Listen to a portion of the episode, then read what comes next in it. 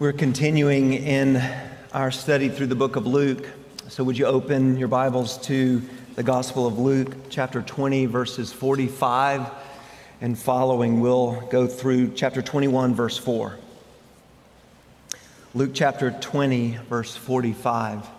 And let's stand now for the reading of God's word.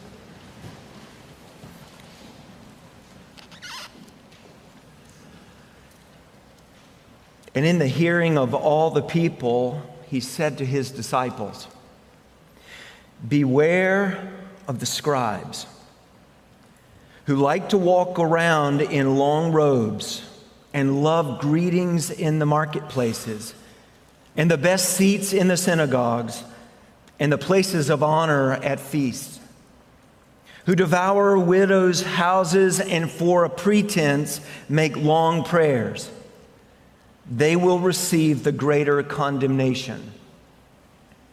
Jesus looked up and saw the rich putting their gifts into the offering box. And he saw a poor widow put in two small copper coins. And he said, Truly I tell you, this poor widow has put in more than all of them for they all contributed out of their abundance, but she, out of her poverty, put in all she had to live on. Would you pray with me?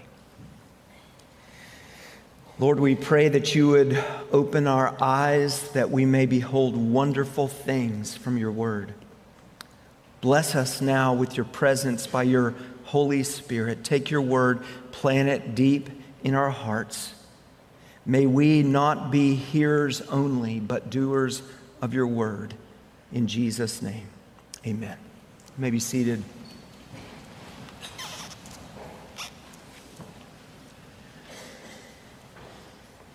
The first time I ever went to a pastor's conference, I was not a pastor, I was serving as a deacon in our local church. And I had the privilege, Charlotte and I got to go with our pastor who was mentoring me at the time, and we went to a big one. There were about 10,000 people there. And I had never been to anything like that, and I had never seen the entourages of men in shiny suits. Important people. I mean, preachers that you heard on the radio and TV but they weren't by themselves. They always had these large entourages. I mean, it was almost like Secret Service with men with ear, earpieces and communicating with everybody, keeping them safe. Now, many of those men were godly men and pursued holiness and have proved over the past 25 years, even since then, to be godly men who were committed to holiness and purity, committed to the Word of God. And some of them were overcome with pride and overcome with their desire to be important in people's eyes. The shiny suits through the years have given way to skinny jeans at different times. And while there's gray hair, there's also many that have shaved their heads in order to be on the cutting edge. And some of the beards that have been grown in order to look like Spurgeon and Calvin many times look like Duck Dynasty. And the pastors' conferences have changed through the years. But there's a warning that's on display. Beware. Beware of pride and beware of pretentiousness. Beware of wanting to be important. And in the hearing of all the people, Jesus said to his disciples, Beware of the scribes. Now, he wasn't talking about you need to beware of them because in those long robes they've got a, a dagger and you need to watch out because they might get you. And it really wasn't beware of the scribes because in the provoking of the teaching in these last days before the cross, remember, Jesus is teaching daily on the Temple Mount in Jerusalem during this Passion Week, just days before he would be lifted up on a cross. And his pointed teaching would provoke the religious leaders to arrest him and for him to be crucified, all according to God's plan. But what Jesus wanted his disciples to know is to beware of them. Watch out for them as an example. Watch out for the same fleshly desires and behaviors that lurk deep within all of us. See, it wasn't just about them, it was beware because you have that capacity in you. And you and I have that capacity as well.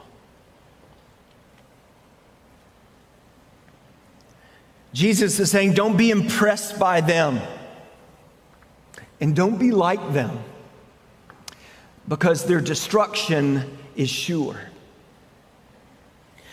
So I want us to see four things this morning.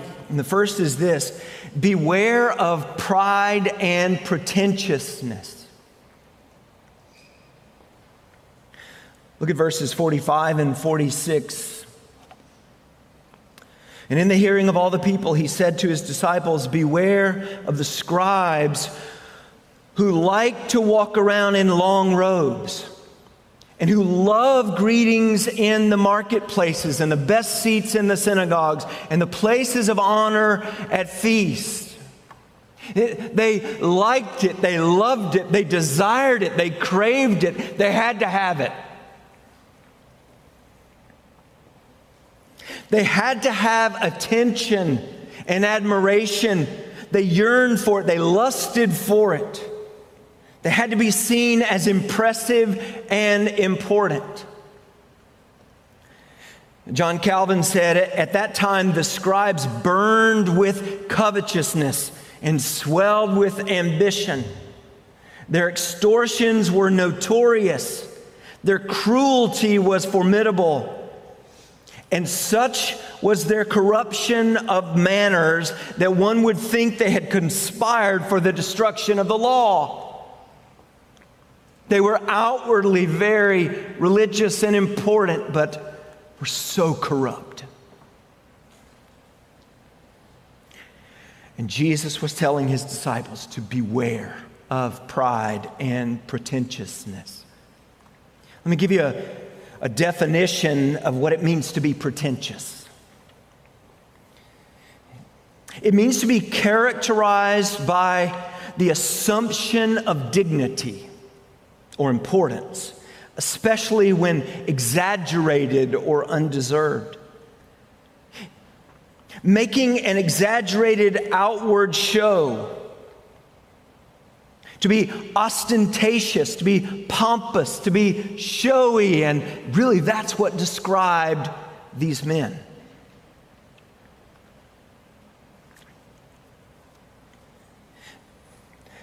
Do you recognize, even in your own heart, the capacity to crave other people's admiration, to be seen as important in people's eyes, to strut around,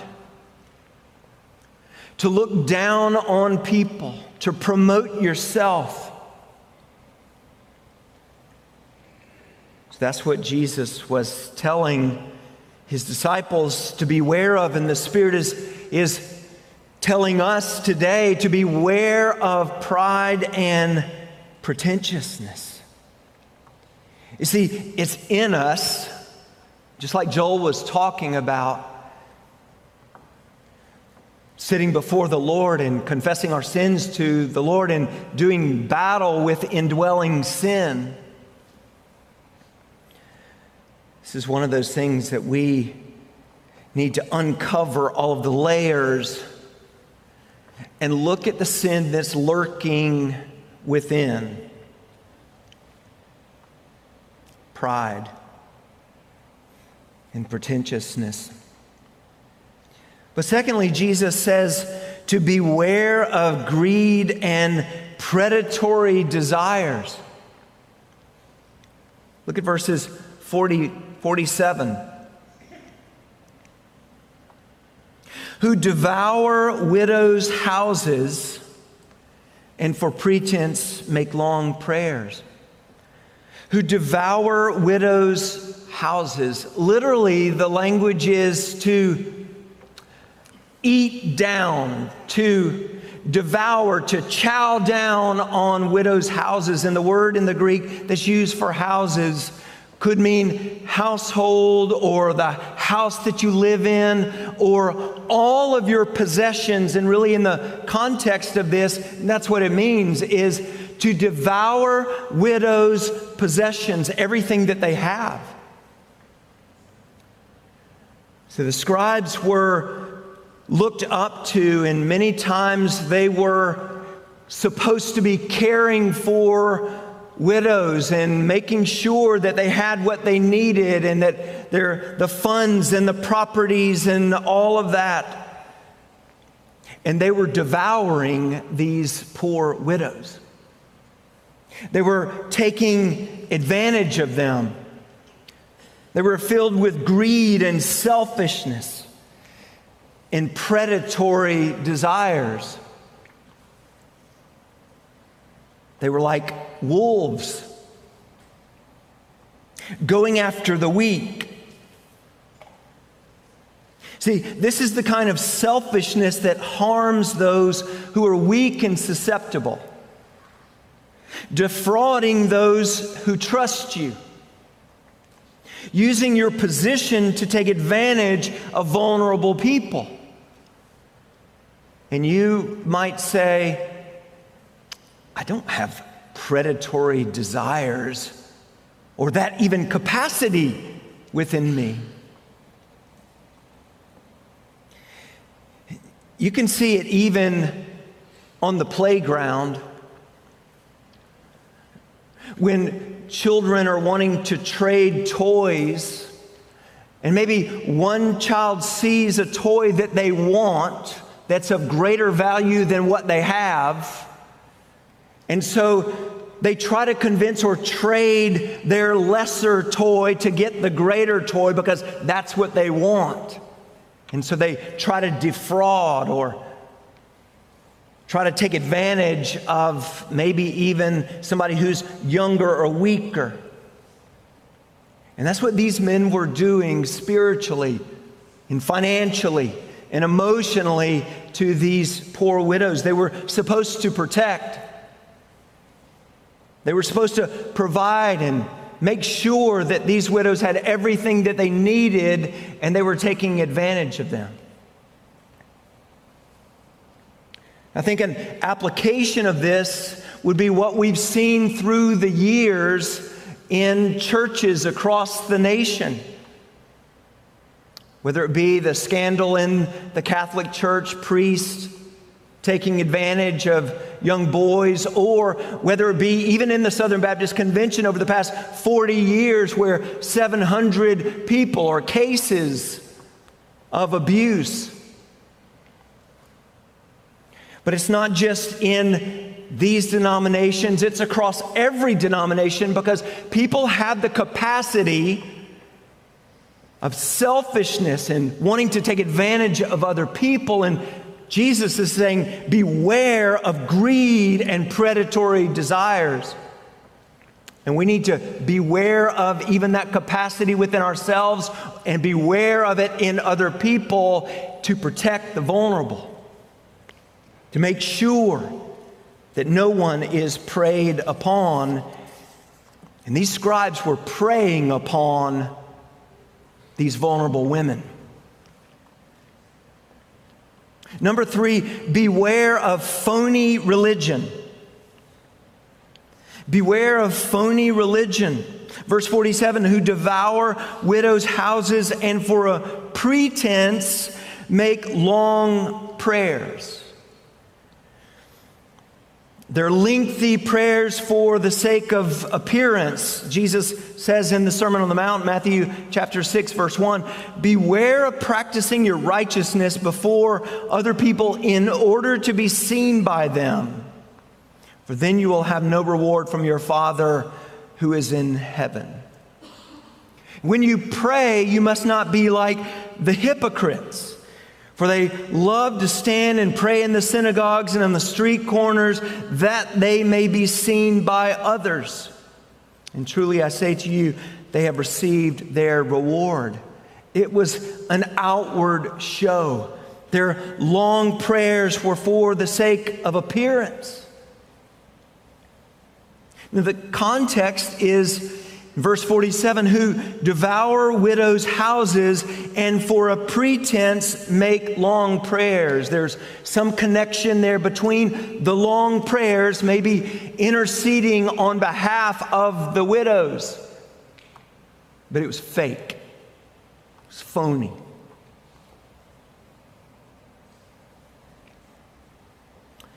It was nominalism in name only. It was not real. It was not genuine. And Jesus was calling them out and warning the disciples and us to beware of that tendency towards being phony in our devotion to the Lord. But not only in prayer, but also in giving. Look at the, the next paragraph, Jesus looked up and saw the rich putting their gifts into the offering box.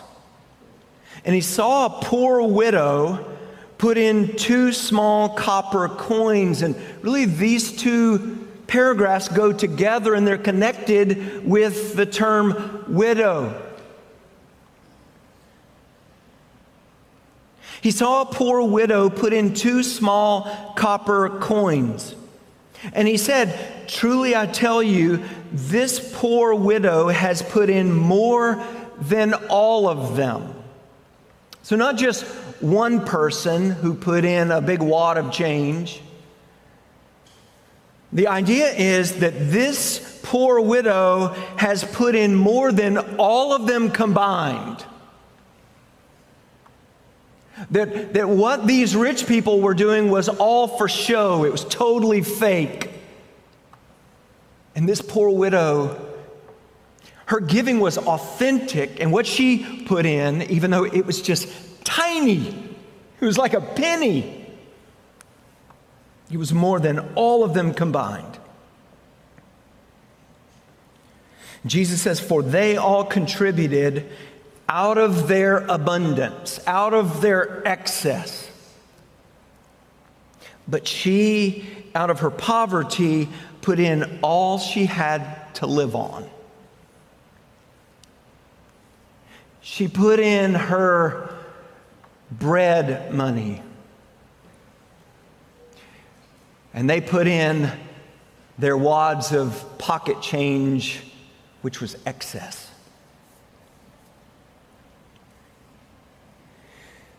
See, the issue is not the amount that we give to the Lord, but the amount that we withhold. Let me say that again. The issue is not the amount that we give to the Lord, but the amount that we withhold. The question is Is our giving an expression of true worship, authentic worship? Of sacrifice, of wholehearted devotion, or is it just a token? A token of half hearted, going through the motions, religious nominalism, where we're giving out of the abundance of discretionary excess and we don't even feel the impact.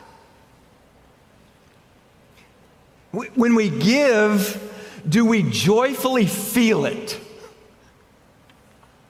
Does it change the way that we live? Do we give out of our budget or do we give out of our discretionary over and above the budget?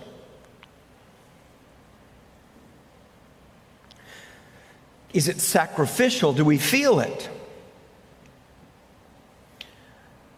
Or is it just out of the excess? We don't even feel it.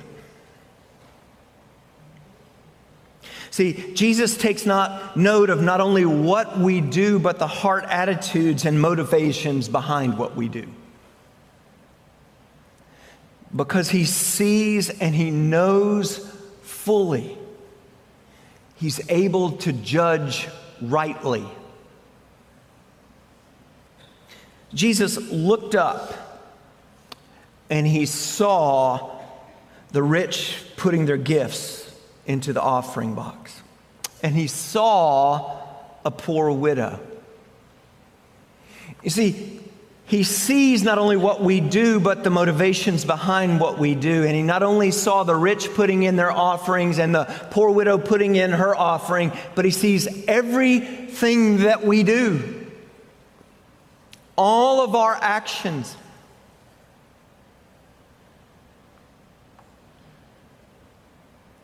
And he's able to judge rightly. Which leads us to number four beware of the greater condemnation. Look back at the end of verse 47. They will receive the greater condemnation. The scribes, the ones who loved to walk around in long robes and get the greetings in the marketplaces and the best seats in the synagogues and the places of honor at the feast, the ones who devoured widows' houses and for a pretense made long prayers, they will receive the greater condemnation. But also, even tied to the rich who were putting in their offerings. See, to whom much is given, much is required.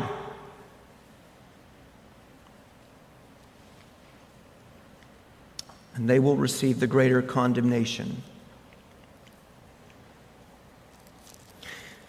In James chapter 3, verse 1, James says, Not many of you should become teachers, my brothers, for you know that we who teach will be judged with greater strictness.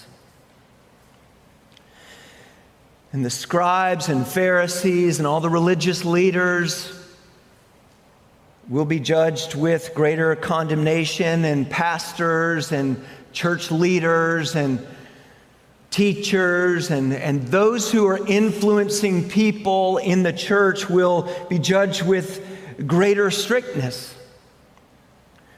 And Jesus is saying, Beware, be careful. Because of, our, because of your and my capacity towards all of this phony religion. Pride and pretentiousness, greed and predatory, preying on people who are vulnerable. So, how can we apply this? What will we do with this? First of all, we need to cultivate a heart of contentment in Christ a heart of contentment in our identity in Christ that all I have is Christ, and I can say, Hallelujah, praise the Lord. He's all I need. Whom have I in heaven but you? There's nothing on earth that I desire besides you. And though my heart and my flesh may fail, God is the strength of my heart, and my portion forever is God your portion. Is your identity in Christ, or are you longing for other things? Are you longing for the acclamation of man? Or are you longing for people to see you as important, as significant?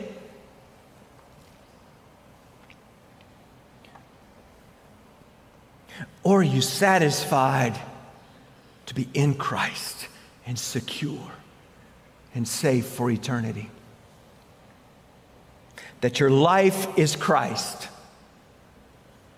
And to live as Christ and to die as gain. And I don't need the praise of man. I want to hear, well done, good and faithful servant. So cultivate a heart of contentment in order to be on guard against pride and pretentiousness. Secondly, cultivate a heart of compassion, a heart of compassion for the vulnerable. Look at the scriptures and see how God describes his care for the widows and the orphans and the sojourners, how he provided for the poor through the being able to glean the edges of the fields and, and develop a heart of compassion. The Lord is gracious and compassionate, slow to anger and abounding in steadfast love and faithfulness. If you want to fight against greed and not caring for the vulnerable, not protecting the vulnerable, then cultivate a heart of compassion for the vulnerable. Notice those who are around you, who have needs. Care for those who are around you. Look through the lens of the gospel, look through the lens of Jesus, and see people who are in need and move towards them in care and compassion. But thirdly and finally, cultivate a commitment to truth. Truth in the inward being.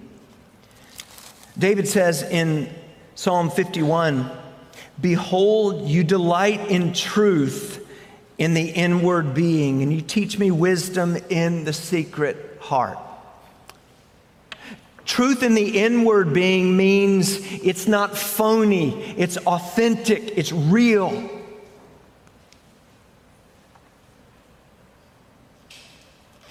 that what you put in the offering plate, that all of your religious devotion tells the truth about wholehearted devotion on the inside. It's not on display for other people to see. It's real. It's true. It's wholehearted devotion. It's not nominalism in name only, but it's real, authentic, true faith. So cultivate a commitment to truth. Jesus says, I'm the way and the truth and the life. He is the truth. Does your life tell the truth about Jesus, about what He has done for us? His life and death and resurrection, His kingship, His glory. Does your outward behavior tell the truth about your commitment to Christ?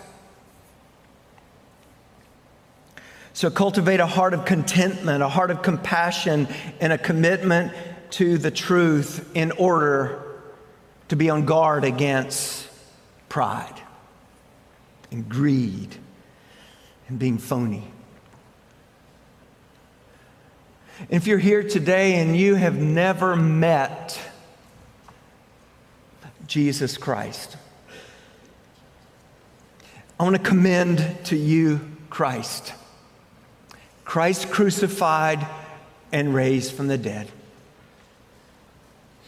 See, God, in His great love for sinners, sent His one and only Son to die in the place of sinners as an atoning sacrifice to pay the penalty that you and I have earned from our sins. And he, he lived a perfect and righteous life that his very righteousness would be counted, credited to everyone who trusts in him so that they could be accepted. So that trusting in his life and death and resurrection, we could be forgiven and accepted and have eternal life. And maybe today you would say, I need Christ. And I want to encourage you to commit your life to Christ today and tell us, and we would love to walk with you and to help you follow Christ. Would you do that? Let's pray.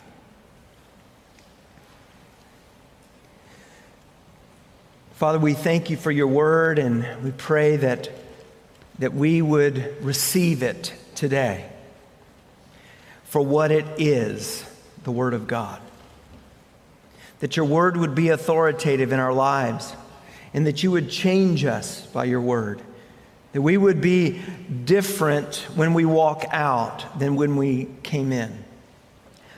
Lord, I pray that we would not resist your word and say, this is only for those scribes or for someone else, but that we would be able to apply this to our own lives today. And that by your Holy Spirit, you would help us see the sin that lurks within. And that we would confess it and war against it and be delivered from it our Lord Jesus. And we pray in his name. Amen.